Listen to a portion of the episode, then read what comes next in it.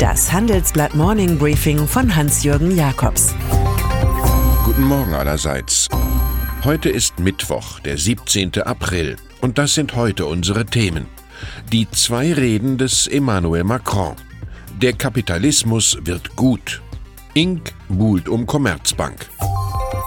Emmanuel Macron. Aktuell gibt es zwei wichtige Reden von dem französischen Staatspräsidenten, der aus den Krisen seines Landes womöglich als großer Staatsmann herauskommt. Die eine Rede hielt er gestern Abend im Fernsehen.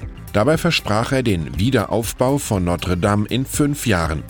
Wir können es schaffen. Die Franzosen seien ein Volk der Erbauer. Wir haben so viel wieder aufzubauen. Eine Anspielung auf die sozialen Verwerfungen in der Fünften Republik. Und es gehe darum, den Faden unserer nationalen Geschichte wiederzufinden, denn alles, was Frankreich ausmache, sei fragil. Macrons Ausführungen hatten phasenweise einen fast spirituellen Touch.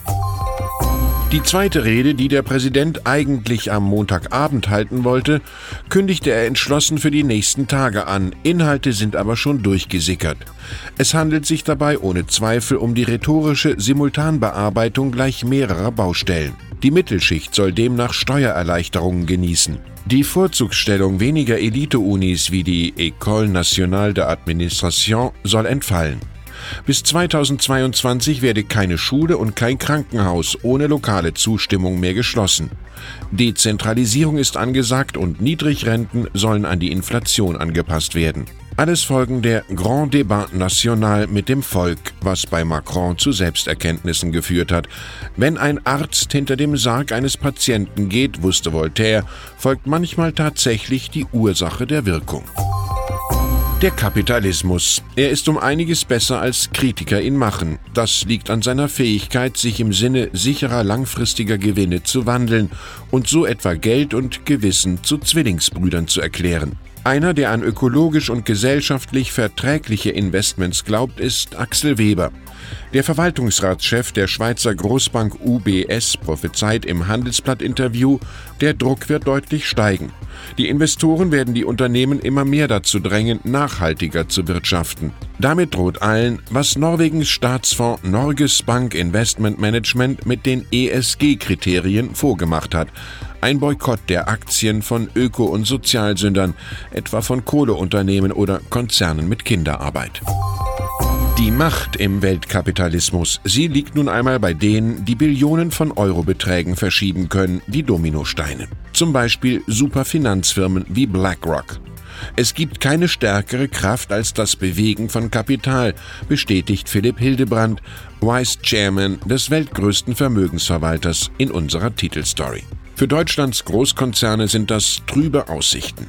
Fast die Hälfte der 30 DAX-Unternehmen habe keine positive Wirkung auf Gesellschaft, Wirtschaft und Ökologie, fand der Schweizer Vermögensverwalter Glowbalance heraus. Als Minusbeispiele werden VW und RWE genannt. Im DAX befänden sich mehr Industriekonzerne als in anderen internationalen Indizes, sagte Ingo Speich vom Sparkassenfonds Deka. Die Zukunft ist hier das größte Risiko. Deutsche Bank und Commerzbank. Ende der kommenden Woche soll endlich klar sein, ob die Spitzen der beiden Banken ihren Fusion-Talk fortführen und sich gegenseitig in die Bücher schauen lassen.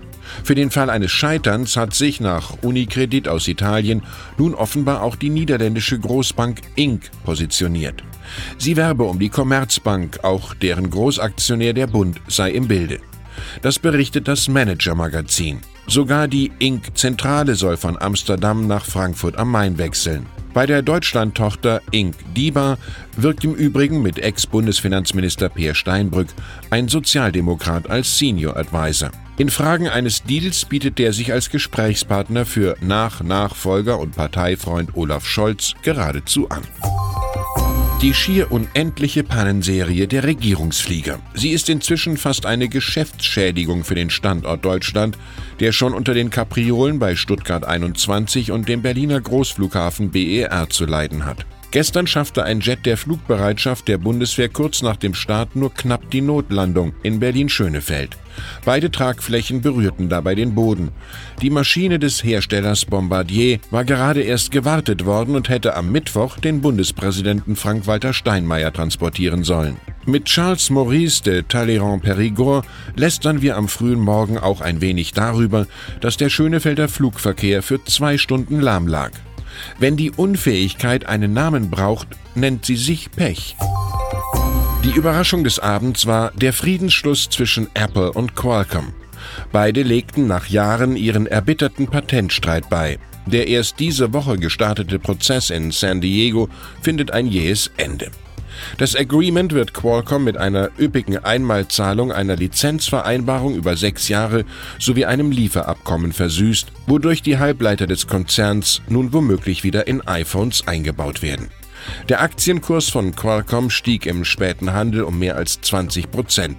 Börsianer haben ein untrügliches Gespür für Sieger, auch wenn sie sich einfach nur lästig gemacht haben. Dann ist da noch Leonardo del Vecchio, der 83-jährige Brillenkönig der Welt. Er sieht die Fusion seiner italienischen Herstellerfirma Luxottica mit Frankreichs Brillengläser Empire Essilor scheitern. Hauptaktionär Del Vecchio hat sich mit Essilor-Chef Hubert Sagnier verkracht, nachdem er seinen Vizepräsidenten nicht als Vorstandschef durchbrachte. Die internationale Handelskammer soll nun schlichten, doch das kann länger dauern, als es Eitelkeiten zulassen. Für Padrone del Vecchio ist es in dieser Lage auch kein Trost, mit 19,8 Milliarden US-Dollar Vermögen zweitreichster Italiens zu sein. Und wieder sehen wir mit Schlüssellochblick in obere Kreise, wie recht der Autor von Der Leopard, Giuseppe Tomasi di Lampedusa hatte. Wenn wir wollen, dass alles bleibt, wie es ist, dann ist nötig, dass alles sich verändert.